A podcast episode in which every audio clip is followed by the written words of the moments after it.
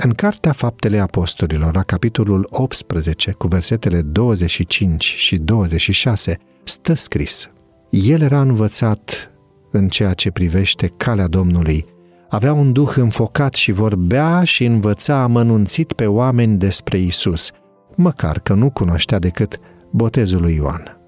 A început a vorbi cu îndrăzneală în sinagogă. Acuila și Priscila, când l-au auzit, l-au luat la ei și i-au arătat mai cu deamănuntul calea lui Dumnezeu. Criza din viața creștinilor era menirea de a genera și alte realități, alte experiențe distincte de planurile umanului cu raționamentele lui.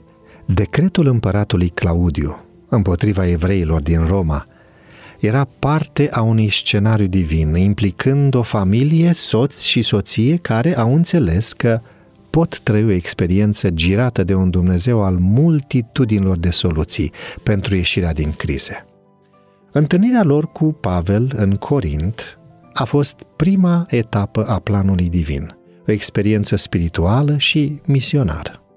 Un an și șase luni au lucrat împreună cu un apostol al neamurilor, iar, la final, Pavel i-a luat pe cei doi soți în călătoriile lui. În Efes, Aquila și Priscila l-au întâlnit pe Apollo, un om cu darul vorbirii și al învățării, tare în scripturi și cu un duh înfocat. Un cetățean alexandrin care prin educația lui era foarte folositor în lucrare.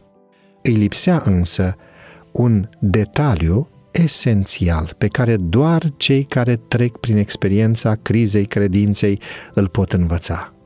Înțelegerea cu deamănuntul a căii Domnului. În final, criza acelei familii romane a fost binecuvântarea lui Apollo, care apoi a avut aceeași influență în Efes ca și apostolul Pavel. O familie și-a pus căminul la dispoziție pentru a învăța ce înseamnă cu deamănuntul calea Domnului, esența căii Domnului, adevărul în toate detaliile lui.